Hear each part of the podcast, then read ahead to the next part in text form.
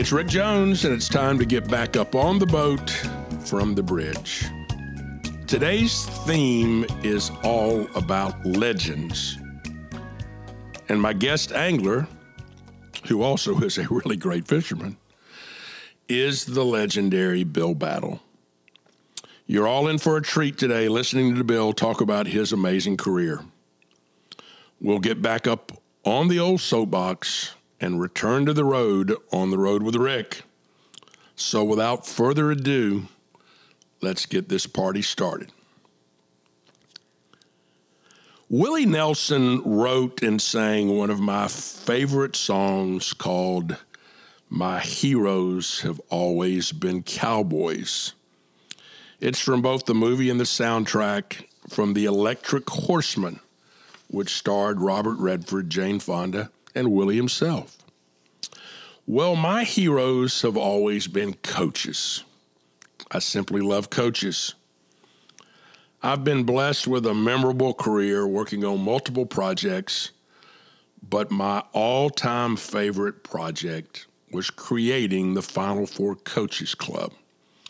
When I first went to the National Association of Basketball Coaches, I asked my boss, Jim Haney, I said, What have we done for the coaches that coached in the Final Four. If you're a college basketball fan, you know all about the road to the Final Four. Candidly, it's what every coach hopes to attain in his career. It's important to get to the Final Four. Well, it turned out we hadn't done anything for them.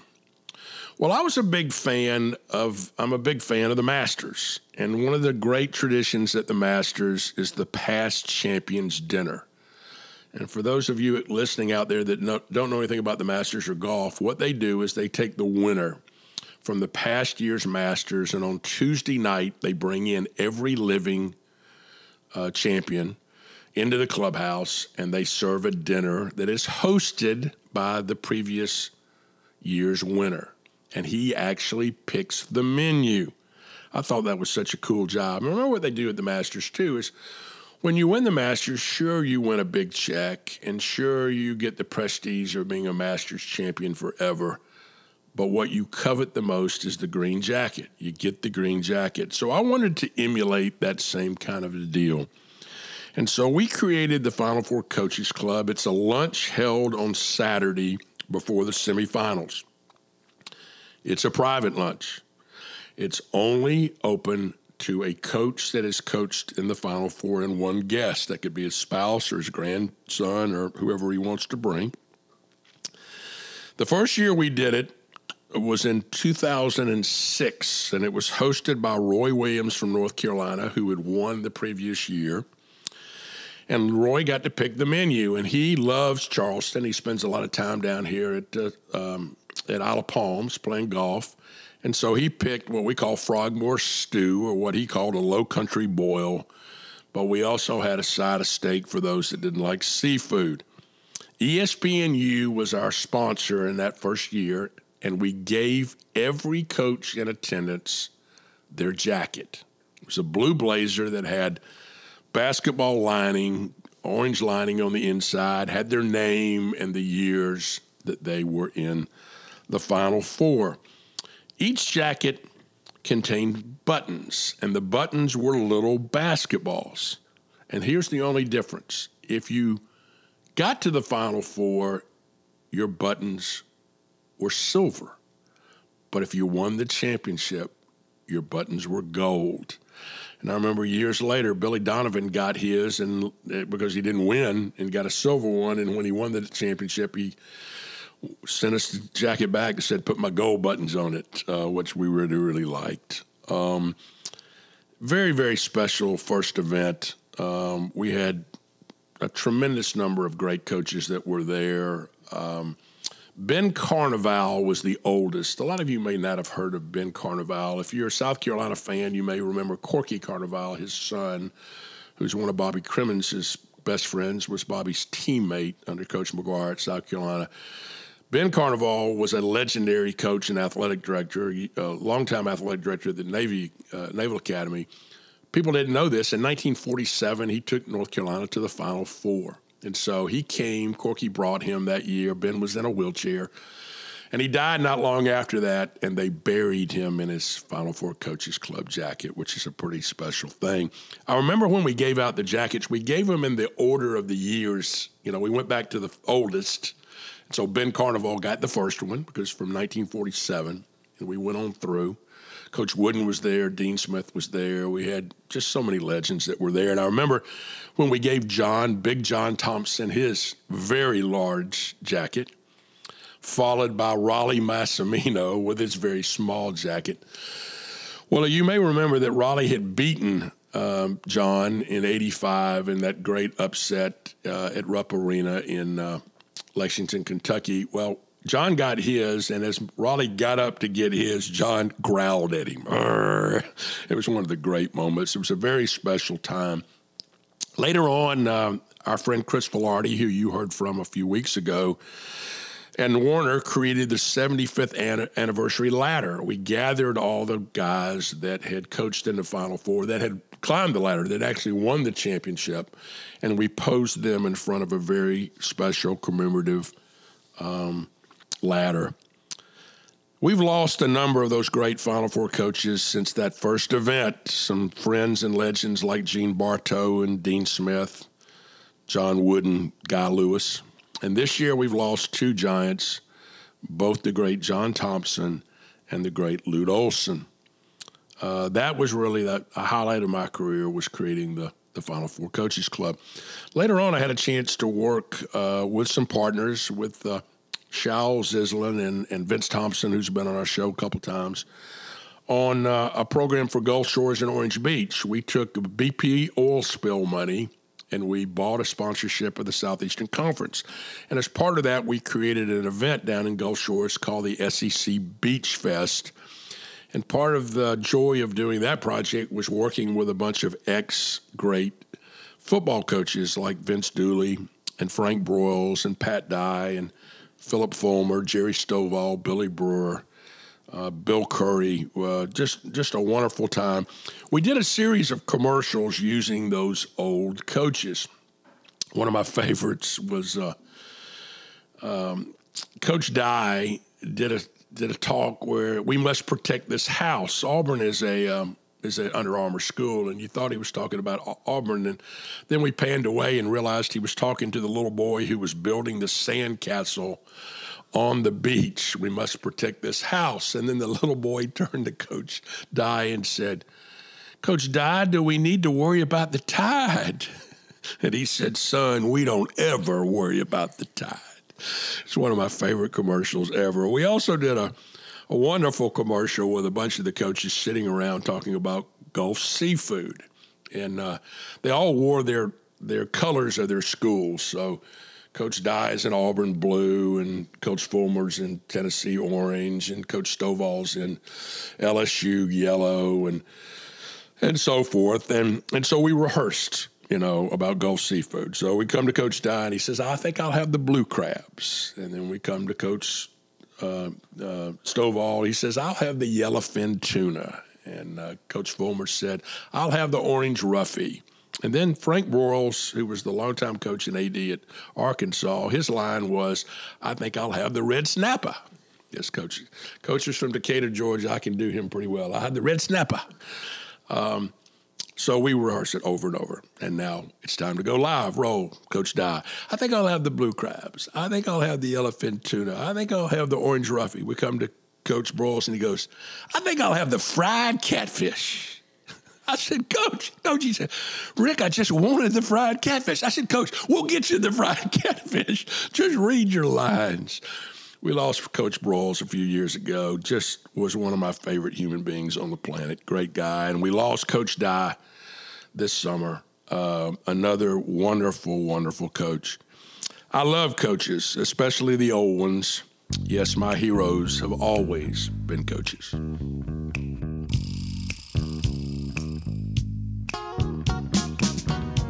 Speaking of a legend, my guest today is Bill Battle, the former football coach and athletic director, and the founder and CEO of the Collegiate Licensing Company. Let's welcome my dear friend Bill Battle to the bridge. Hey, Bill, thank you so much for being with us today from the bridge. Oh, great to be with you, Rick. It's a long time no see, and uh, get feels good to catch up with you. Well, 2020 has been a year that we've talked to a lot of people by phone or Zoom, but we haven't been able to be with folks. So I'm hoping this thing will end and uh, you and I can go do some fishing together. That would be great.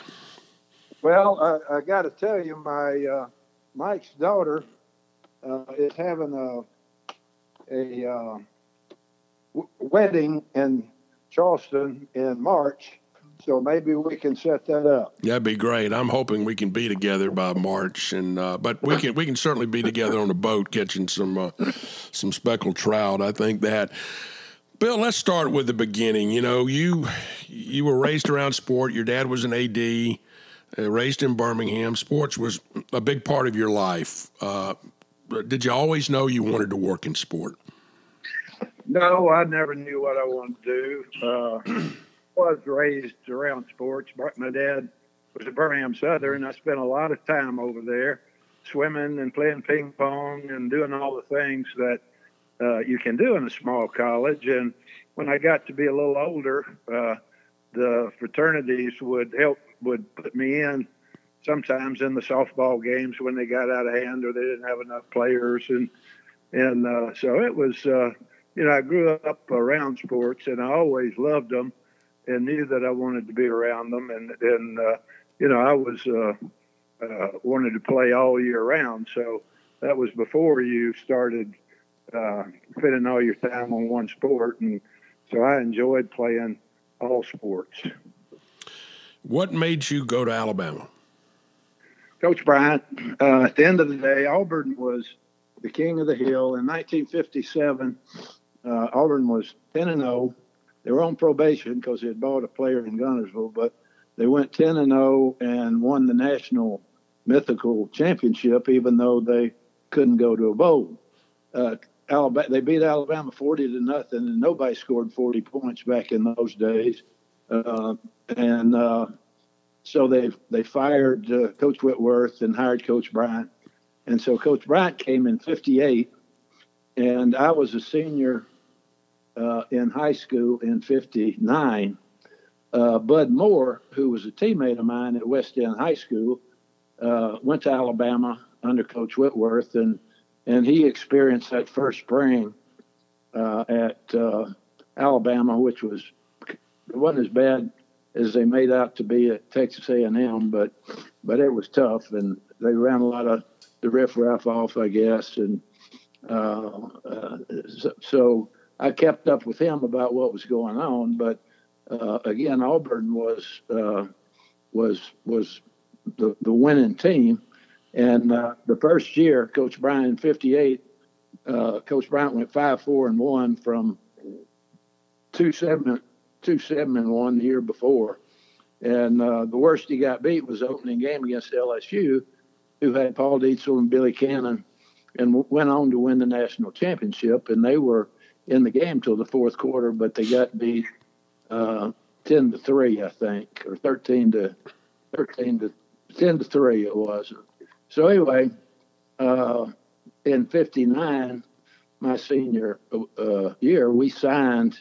Uh, we were the first full class to sign with Coach Bryant, and uh, so we got there a little after the, the hard times. And I think he took care of us a little bit because we were his guys, and and we knew, you know, we had enough time to know what he was doing and how he was doing it, and and bought into it, and uh, so anyway, that was that was the uh, the big difference. I thought if you could play four years for Coach Bryant, you'd really be something, and and that proved to be true.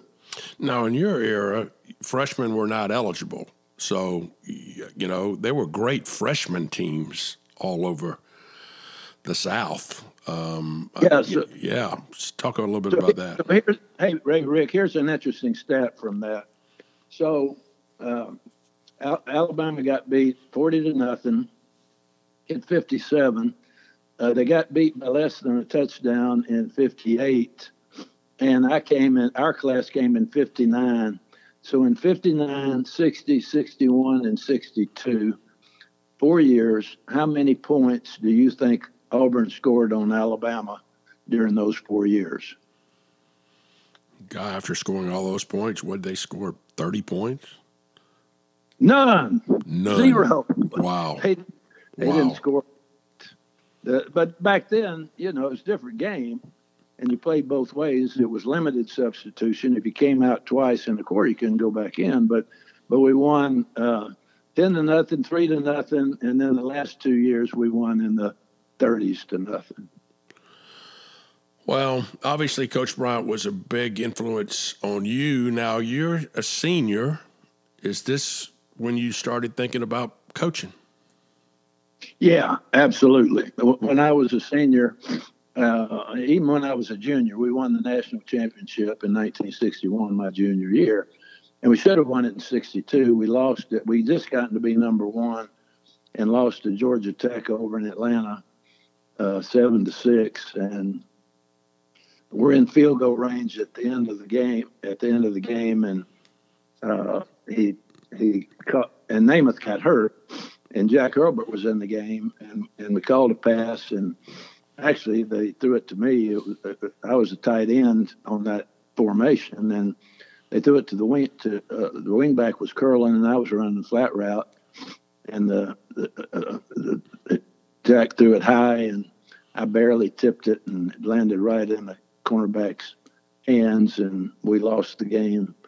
Uh, that field goal would have won, and uh, but anyway, uh, we it was uh, uh, it, I, I knew, and and going back to West End High School, I, I was really fortunate that I got scholarship offers from Georgia Tech was the first one that offered me. Bob Coach Dodd, and Auburn, of course, Auburn and Alabama offered me, and Florida uh, and Tennessee had offered to, to have me up for visits, and I decided I was going to stay in state and didn't do that. And then, uh, you know, it got down to to uh, to playing for Coach Bryant. But I, my high school team, West End High School, won six games in four years.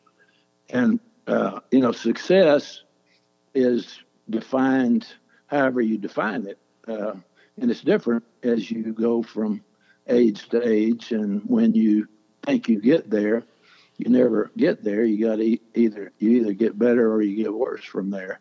So success at West End High School my senior year, our I never will forget our our uh, uh, high school newspaper at the end of the season said West End in successful grid season four four one.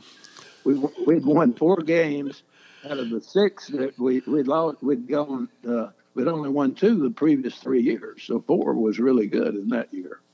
And then you go to Alabama and have great, great success, obviously. Um, so now you want to coach. What'd you do when you got out? Well, I, I looked around and uh, uh, I, I, I wanted to, I could have stayed at Alabama as a graduate assistant, but I, I wanted to go somewhere else and uh, make new relationships and learn a different system. And so I looked around, and Bud Wilkinson at Oklahoma had a great program, and he was also the chairman of President Kennedy's physical fitness program. And so before my senior year, I wrote Coach Wilkinson a letter and asked if I could uh, be a graduate assistant out there. And so I never heard from him, and I, and I forgot about it as the season went on. And and as fate would have it, uh, we ended up playing Oklahoma in the Orange Bowl. And so we we beat Oklahoma, and back then we had they still had the the, the party for both teams after the game, and and back then everybody would go. Later on, uh, they quit having it because the losing team quit coming. But uh, anyway, Coach Wilkinson and his staff were there, and so Coach Bryant took me over. He knew about it. He took me over to uh, to uh, meet Coach Wilkinson, and uh, I thought he had forgotten about it. Maybe he had. Maybe Coach Bryant reminded him. But anyway, I asked him when I met him, and he said, "Yeah, we'd be glad to, to have you come out as a graduate assistant." So, all right. So when I was at Oklahoma, I heard that they had some of the Oklahoma players in the past had gone to West Point to coach football, and I was looking for a place to coach.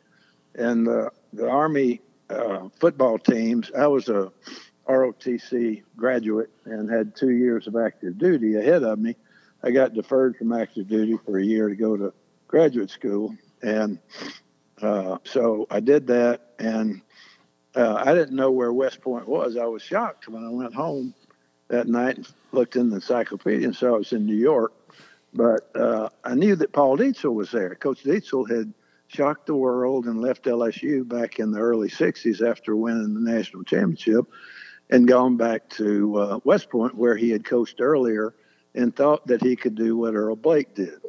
And that was a mistake because times changed and the, the, the, the five year uh, uh, uh, requirement to serve and and the Vietnam War was cranking up, and people didn't want to go in the in the military. But uh, but I got my orders changed, Coach. A couple weeks later, I guess they checked me out with Coach Bryant and uh, Coach Dietzel's right hand man George Terry called me and said uh, we could work it out. So I got my orders changed from uh, an artillery unit in Jasper, Alabama, to the Army Athletic Association in West Point, New York, which was one of the better moves of my life because that was two great years. We worked hard uh, there and long hours as coaches do. And and again, fortunately, I coached. I was the plebe, the freshman defensive coordinator the first year, and then the varsity receivers coach,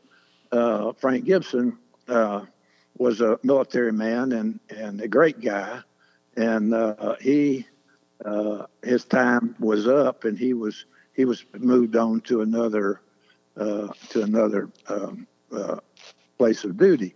And so that opened up the receiver's job. And I had worked with uh, varsity coaches as much as I could uh, to help them and to help me learn, uh, you know, Army's defense when I was coordinating the plebe defense. And so, anyway, uh, Coach Dietzel uh, made me the uh, varsity receivers coach. And that was a whole different world. And and I believe it was that year or maybe the year before that the rules changed uh, from limited substitution to unlimited substitution. So uh, the whole game changed.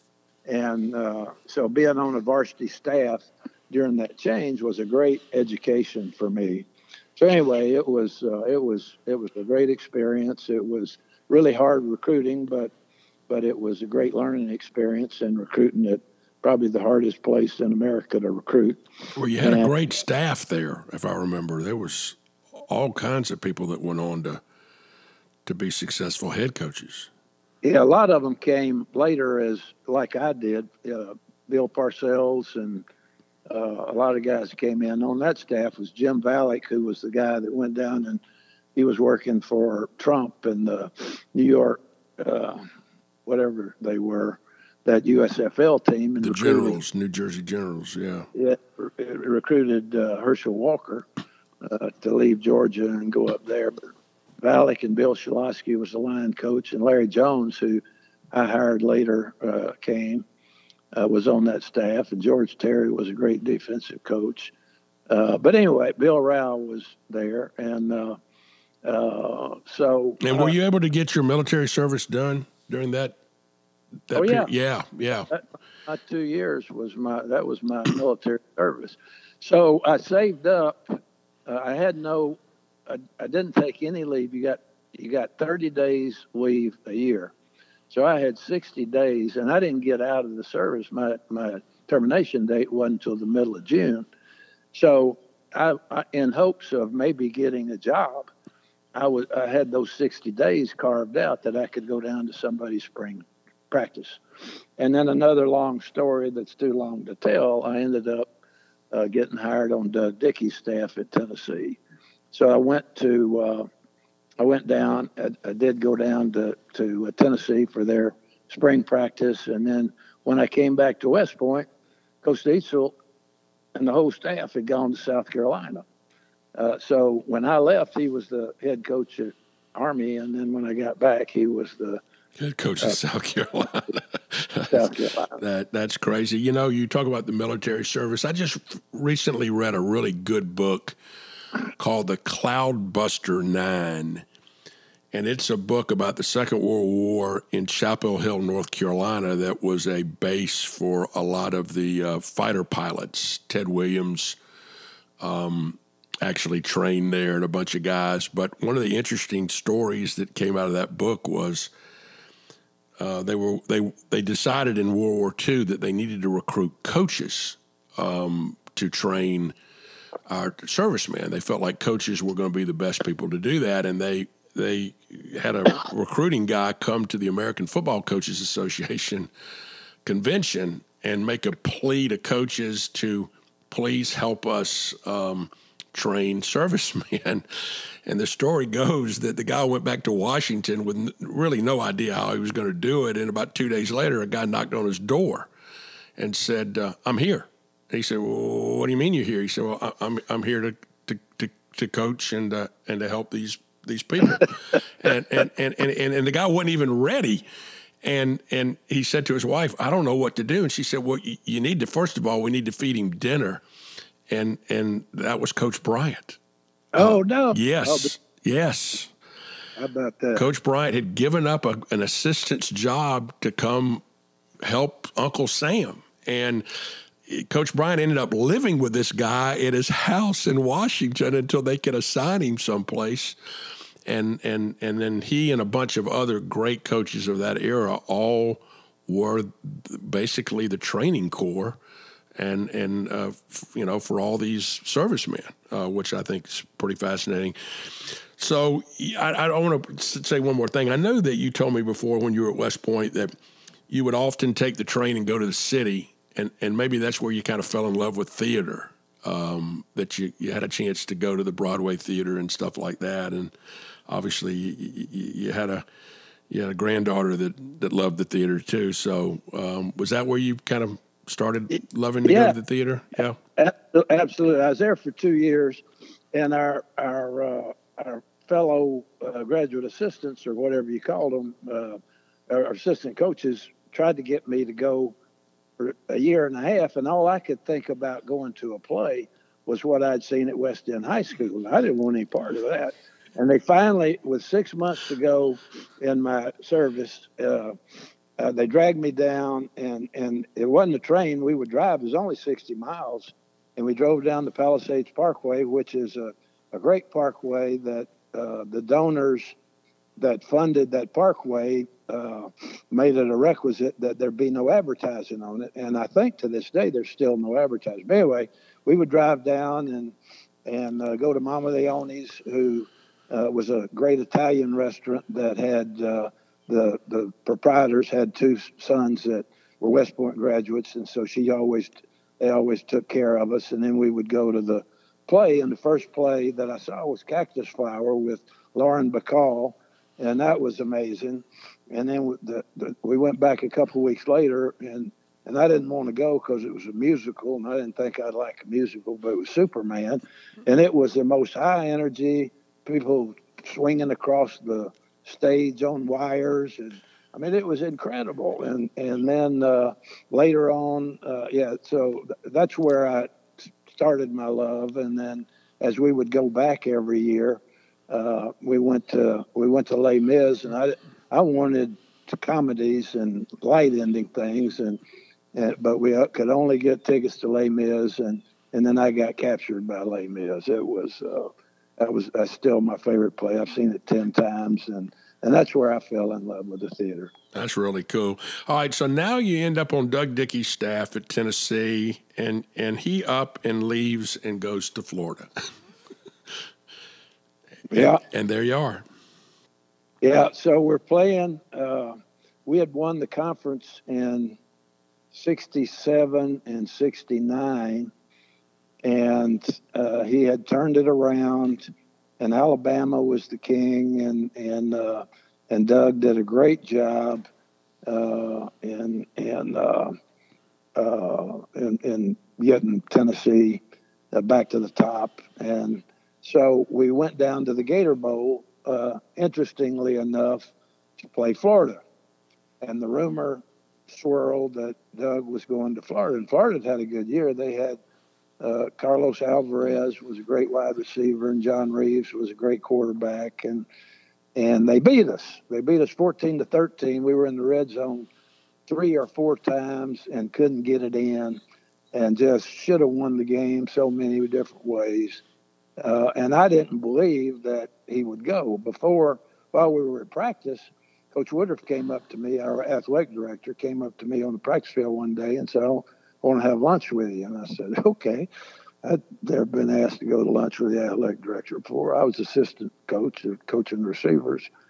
And so we went to Ponte Vedra and had lunch. And he said, I think there are three coaches on our staff that are head coaches. And if Doug leaves, I want to know where you're going to be. This was before cell phones, obviously. I want to know where you're going to be. Uh, and uh, so I told him I was going to be at my parents' house in Birmingham. And uh, so I didn't believe he would leave because we, you know, he had he, we had a good thing going at Tennessee, and uh, so uh, sure enough, he decided to leave, and uh, so Coach Woodruff called and said, "Come back to Knoxville," and I went back to Knoxville, and and that was uh, one of the more interesting weeks of my life. But they, uh, I, we went into the meetings, and it was the offensive coordinator, the defensive coordinator, and me, and and Coach Woodruff was trying to keep the staff together.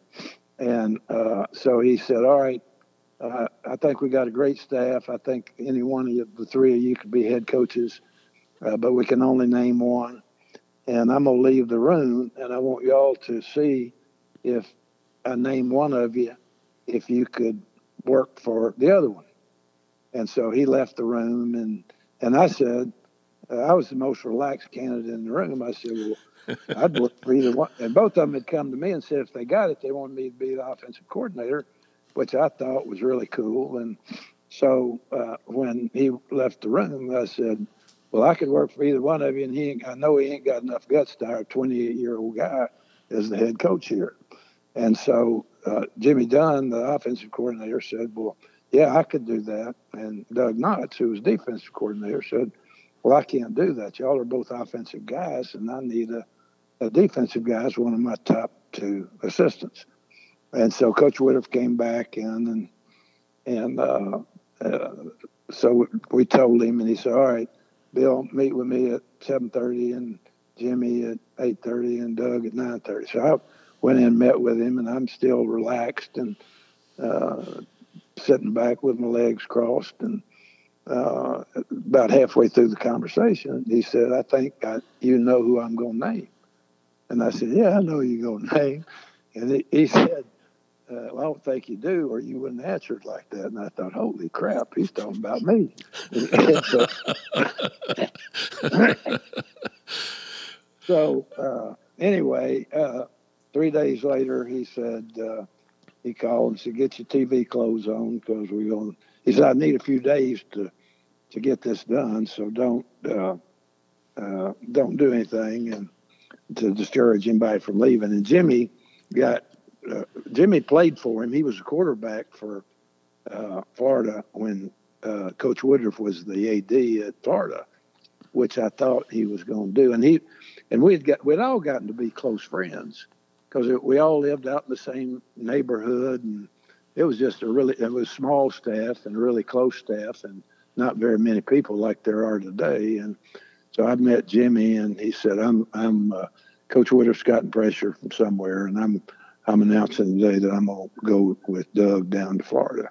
So it was Doug and I in the running, and uh, uh, and then they named me uh, a few days later. And and uh, Andy Holt was the uh, president, and he was a legendary figure, tall guy who was the greatest guy in the world, and so the interview went something like this. He said, Well, we never thought about you uh, as the guy, but uh, after reading your reviews and and your history, we can see why Coach why Bob uh, picked you. And he said, I want to ask you a couple questions. I said, Okay. He said, You go to church? I said, Yes, sir. I'm on the uh, Bearden Board of uh, Methodist Board of Trustees, but directors, and he said, Do you drink? And I said, Well, I drink socially. And he had had some alcohol problems with the coach in the past. Uh, that was a real problem. And he said, Well, I found that in the alumni meetings and so forth that I go to, I get offered a lot of drinks, and ginger ale works pretty good for me. And he said, uh, "But I know you'll do a great job." And that was the end of the interview with the president. So it was pretty short and sweet. Well, you think about it. I mean, okay, you played for Coach Bryant, you worked for Bud Wilkinson, you worked for Paul Dietzel, and and then you worked for Doug Dickey. I, yeah, I would say that's pretty prepared. well, I, I was there for four years and did understand. You know, I knew the players, and the players knew me, and and I didn't have any enemies among the players, and so it it uh, it was it, I, and I thought that I was ready, and uh, you know I didn't. There, there was a lot of things obviously I didn't know about being a head coach, but and I found out pretty quick that the the difference in being an assistant coach and a head coach are really different, and uh, it was a great learning experience. It was uh, a little bit painful at times, but it was uh, it was a great learning experience and, a, and an overall great experience. I still am close to a lot of the Tennessee people, a lot of the former players. We get together from time to time, and uh, so uh, my experience there was was good. We didn't do very well at the end. Did pretty well at the beginning, uh, but we tapered off, and we didn't recruit and develop players as well as we should have, and, and tapered off at the end. Well, and the other thing that you ran into was the buzzsaw known as Johnny Majors. I mean, Majors had played there, had gone to Pitt and had success, and I think there was, you know, that kind of drumbeat to bring bring him back, and uh, and um, you know, you got caught up in that. But but then this well, this well, is this but, is how funny but, your life is. I mean, isn't it? Um, well, that's right. But before that, the, and that was a factor. But the the major factor was that Alabama, who Coach Bryant had, had fallen off recruiting and developing players back in the late '60s, and he went uh, he went eight and two, and six and five, six and five, and he went. We, we played him. My our, my first game, uh, we we played them and beat them 24 to nothing. They had 400 and something yards. They were doing the. They had a pro offense. Scott Hunter was quarterback. They they uh, ran for they, they gained about 400 yards of offense against us, but we intercepted eight passes and shut them out 24 to nothing. First time they'd been shut out in years. And so Coach Bryant secretly, and that was 1970, and in 71, and, and uh, we beat them 42 to 14, I think, and or beat them bad, and and uh, and then the you've heard all heard the story about uh, Southern Cal coming yeah. in with yeah. Sam Cunningham and beating them 42 to 14. In, in, in Legion Field, right there in Birmingham. So, yeah. Yeah. So they had to they had to open up with Southern Cal the next year in '71, and he secretly went to the Wishbone, and he had he had he had recruited well, and Johnny Musso and was a team leader, and and they had a really good team at that point, and they shocked the world and beat Southern Cal out there. Well, and so from going six five twice, and the and the newspaper saying the king is dead, and and Bryant uh, can't doesn't understand his players, and he's too old, and blah blah blah. And, and from 71 to 79, Alabama won more games than anybody ever won in history. And he won he, he won the SEC championship eight out of those nine years and won the national championship three of those years.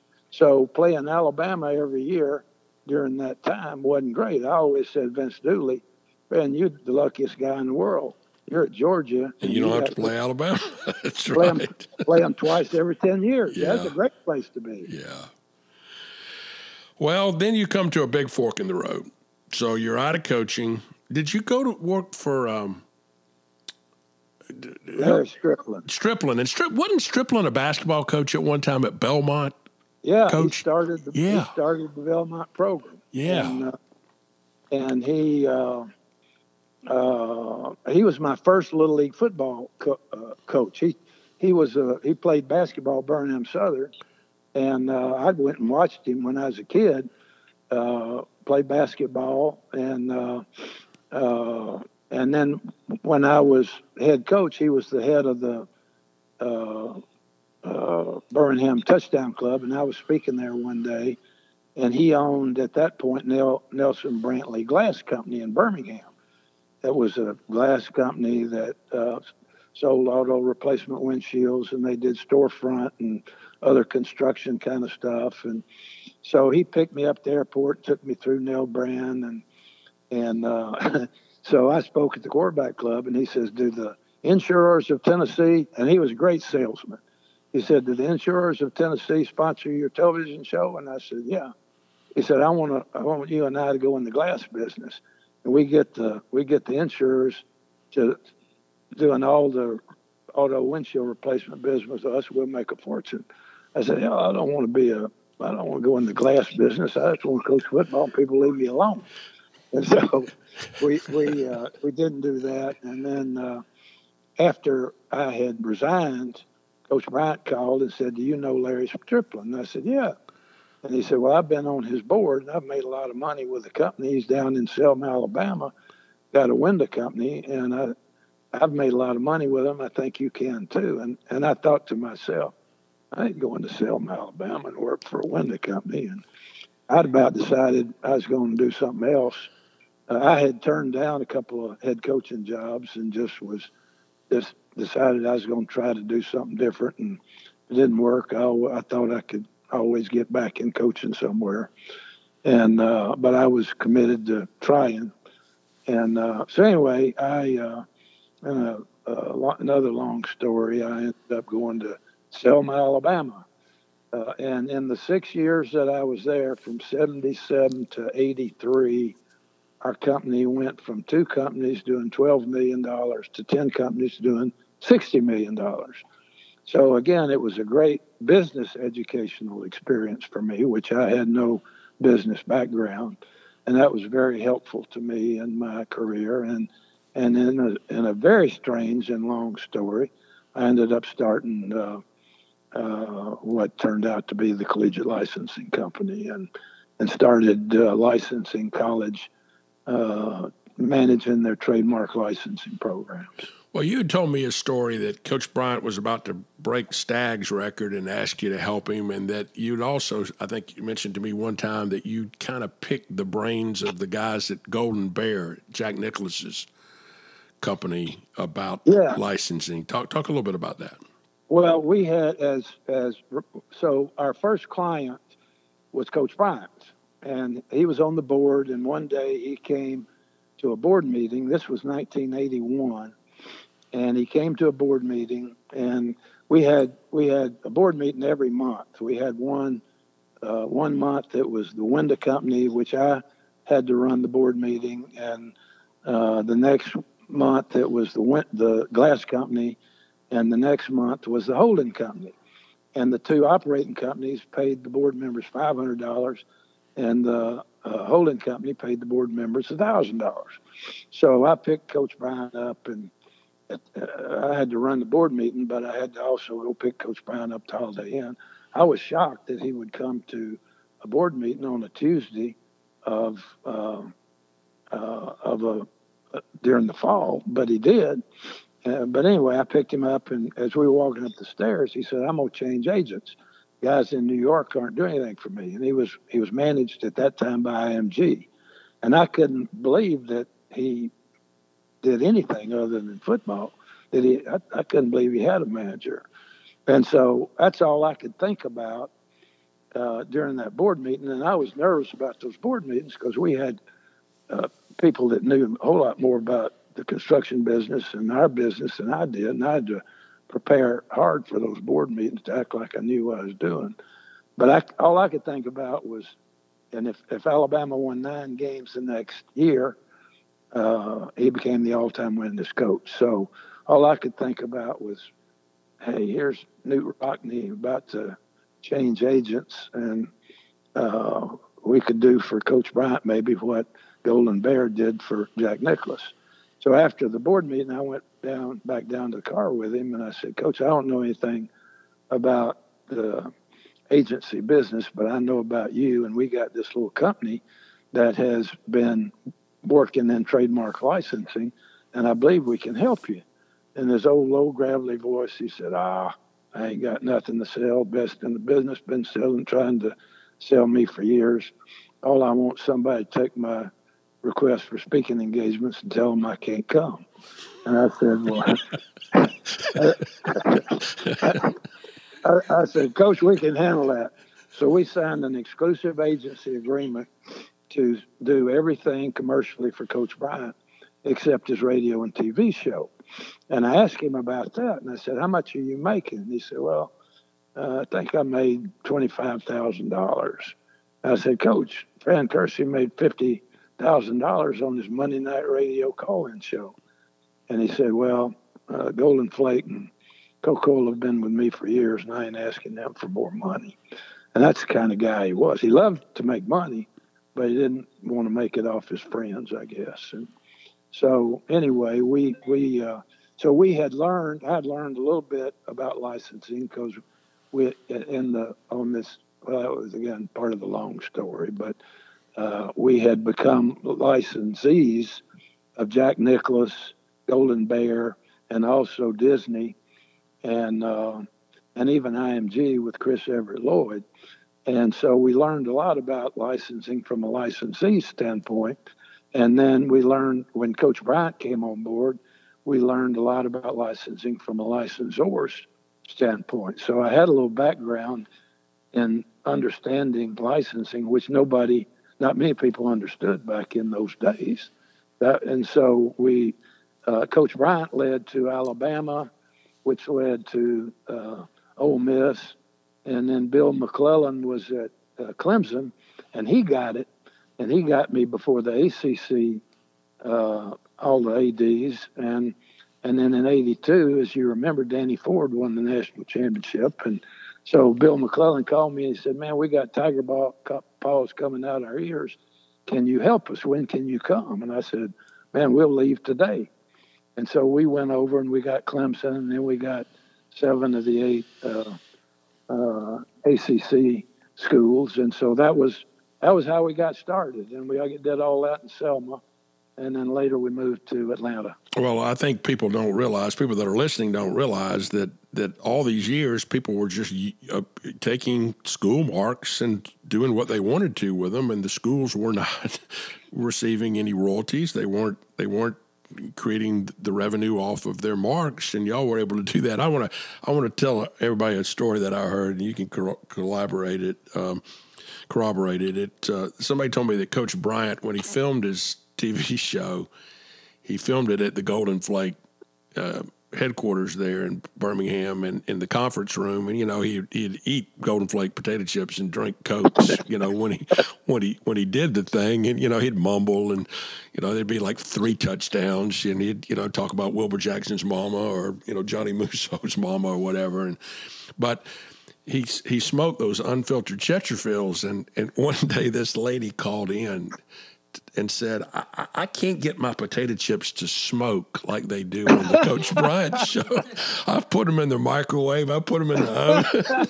and, and, it, and it was because he had that ashtray behind, behind the thing. And I just thought that was the greatest story ever, man. It just, oh. Of course, people don't, I mean, people don't, I mean, I tell people this and they think I'm lying.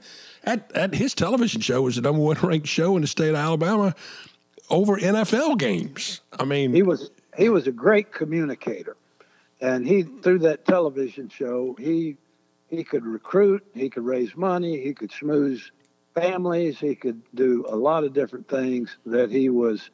Uh, I don't know if he knew what he was doing or not, but he was doing it, and he was doing it right. Let me tell you one one other uh, Coach Bryant TV show story. So, uh, we my sophomore year, and he had he had never beaten Tennessee at this point in time.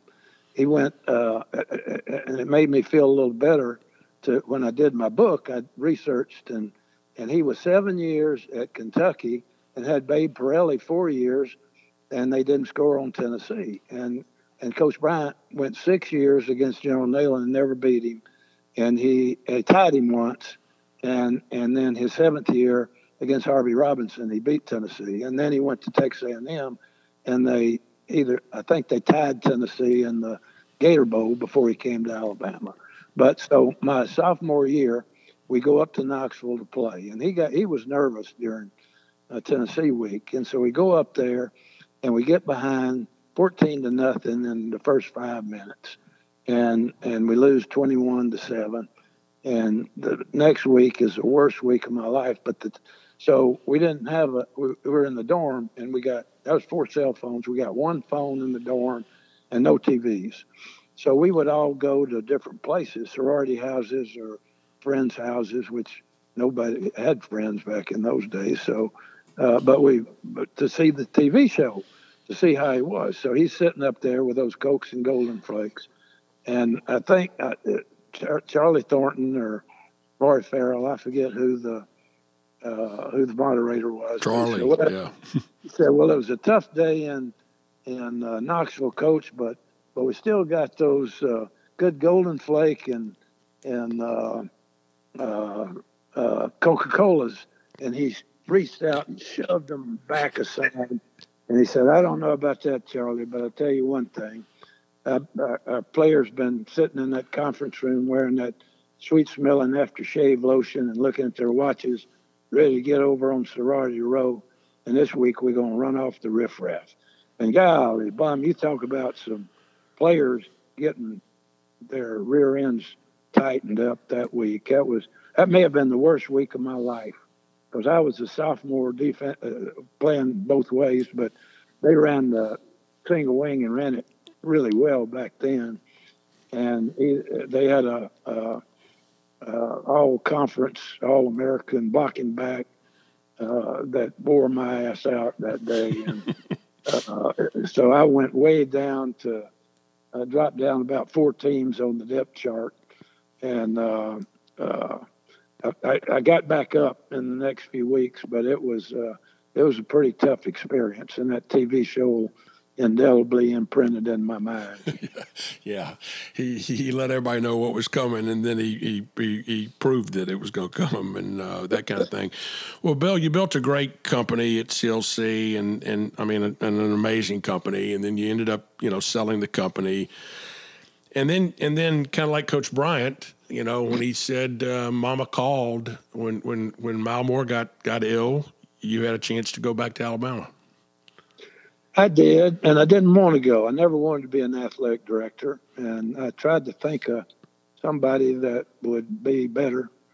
And uh, they said we we hadn't interviewed anybody but you, and and uh, and so I agreed to go over there, and I still wasn't didn't know if I was going to do it, and I I uh, uh, went over there and met with uh, Dr. Witt, who was now the chancellor, and, and Judy Bonner was the new, brand new president, and but she wasn't in on the the, the meetings that I had with uh, Paul Jr. and and the uh, and and Fess St. John, who was the uh, faculty or who was the uh, trustee in charge of athletics, and and Dr. Witt, and and I wanted to meet with Coach Saban, and I did, and and he was great. And uh, so anyway, I, I went to a, uh, they had a president's cabinet meeting, and and I was on the cabinet, and the the uh, what it took to get on the cabinet was pay three thousand dollars a year. It wasn't something that you you really earned, but I, I guess you had to be invited. But uh, but anyway, so I went and and it, we started about one o'clock and ended about five o'clock, and we were in meetings all day, and it, they were good meetings, but they were presentations of faculty and students and Dr. Bonner, and and my heart was palpitating because man, I didn't like meetings, and I thought, man, if I if I take this job, this is what every day of my life is going to be, and I decided I wasn't going to do it, and so I. Uh, uh, anyway, uh, I met a, one of the trustees who said uh, some really impactful things that changed my mind. I don't think she knew I she needed to change my mind, but uh, I, I, decided after that that uh, if I don't do this, I'll regret it the rest of my life, and I would have. And I'm really glad that I did it. It was a great experience, and uh, I enjoyed it. It was four years, and And, uh, you know, Mal did a great job and I inherited a great program. It wasn't a broken program by any stretch.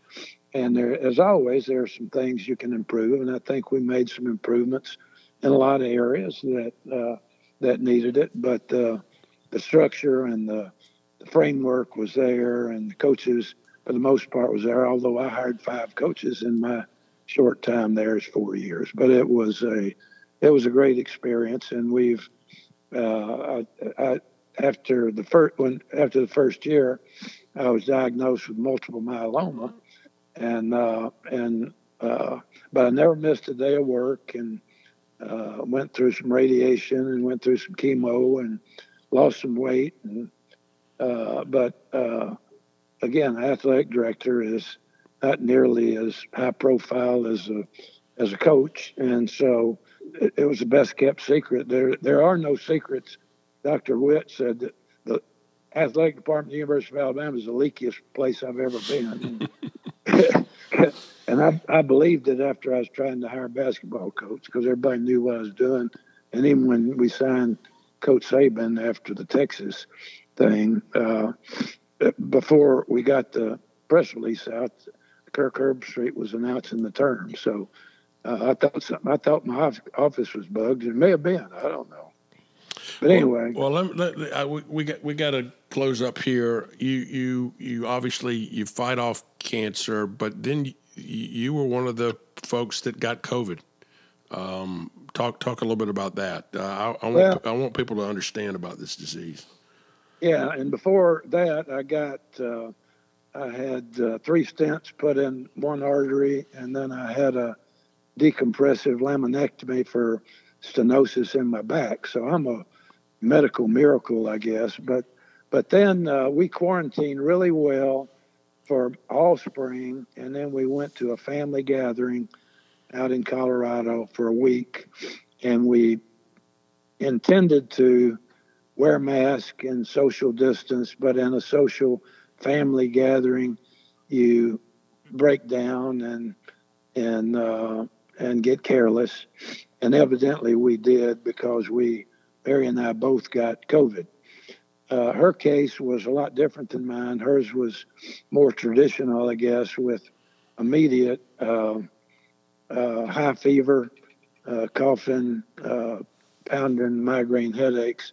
And for a week, I was asymptomatic. I thought I was going to get through it and and uh, and then be immune. Uh, but after a week, I started going downhill because it went to my lungs. And I ended up, Mary taking me to uh, UAB uh, to uh, the hospital. And I was there for two weeks and intensive care for a week. And, and the intensive care unit there was amazing. And they had all the resources to do what you needed to do. And they got me back out of hospital instead of going the other way into a ventilator. And uh, and I had lost about 15 pounds and was weak as a kitten when I got home. But getting home, I could walk a little more every day. And so I'm seven or eight weeks out now, and probably about 60% back uh, to normal. Still uh, have some breathing issues, but I'm walking now up to 30 minutes at a time and 7,500 steps a day and and doing doing very well and and still fighting uh, to get over it. Mary got over hers, but it took her it took her probably 12 weeks or so to to uh, get over hers, and she still has some headaches that she attributes it to. But yeah, it's a tough disease, and particularly if you're my age. Uh, I was in that hospital thinking I may not get out of here man, I got a lot of things undone that I got to do because Mary will get overwhelmed with if I die in here. And, and of course, she couldn't come up there. She's a nurse and she's been with me in all my illnesses and guided me through the, the healthcare system, which in this country is pretty, you need an advocate uh, and you need to do early testing. That was one of the great things that happened to me. I accidentally got diagnosed with multiple myeloma and a in a routine chest, uh, routine uh, uh, uh, uh half day exercise that uh, was going through all kinds of tests. And then a routine chest x ray, they saw a tumor in my vertebra.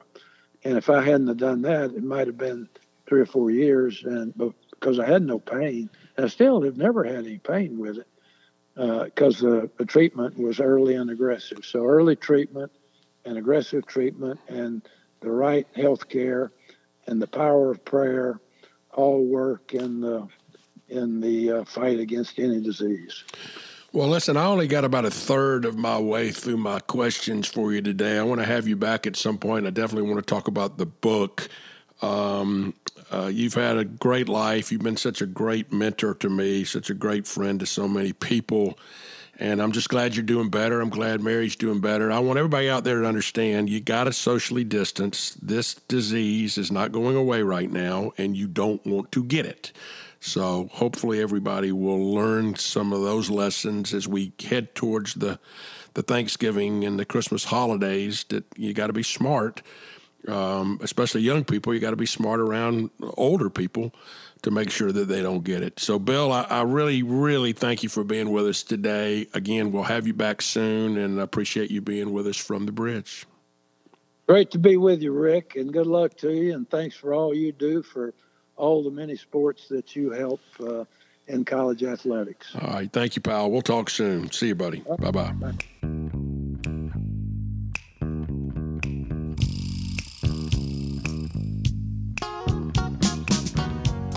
Let's get back up on the old soapbox.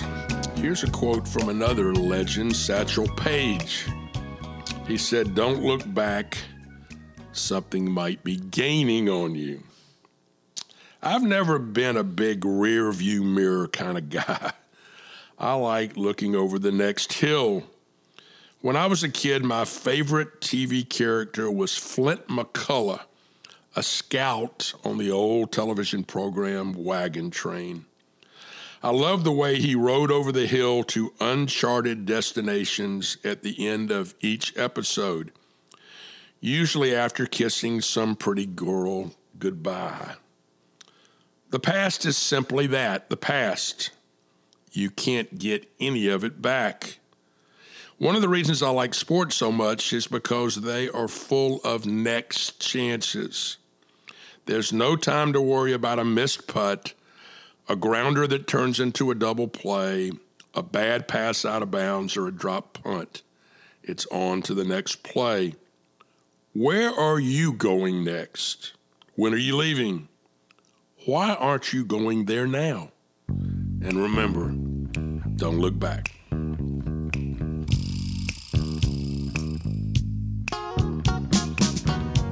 Let's head out on the road with Rick to a truly legendary restaurant, Doe's Eat Place in Greenville, Mississippi. Doe's was started in 1941 by Dominic Doe Signa and his wife Mamie. Doe's father had actually opened a grocery store at that same location where the restaurant is today in 1903. Before starting Doe's Eat Place, Big Doe spent some time as both a bootlegger and running a honky tonk. His wife Mamie perfected a recipe for Mississippi hot tamales and opened the restaurant in 1941.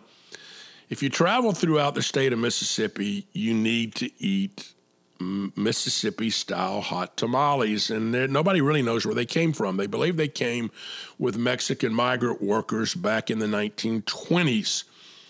Uh, Doe's Eat Place is now run by both second and third generations of the Doe family. Um, and they, like I said, they still run the place today. One of the things I really love about this place is they have a limited menu. I love restaurants that only do a few things really well. You got two choices and only two choices of starters. You can get the tamales or you can get a bowl of chili. They also have amazing Italian salad that's got everything in it as a second. And then you only have two choices. You can get fried or broiled shrimp or you can get a steak. The shrimp's phenomenal. The steaks are probably even better. You enter the restaurant through the kitchen. You come through the kitchen, which was the original door of the honky tonk. There's a lot of history in that house and some amazing food. This has to be on your bucket list. It's the original Doe's Eat place in Greenville, Mississippi, on the road with Rick. Thanks for being part of a wonderful show today with a true legend, Bill Battle. We'll see you again soon from the bridge.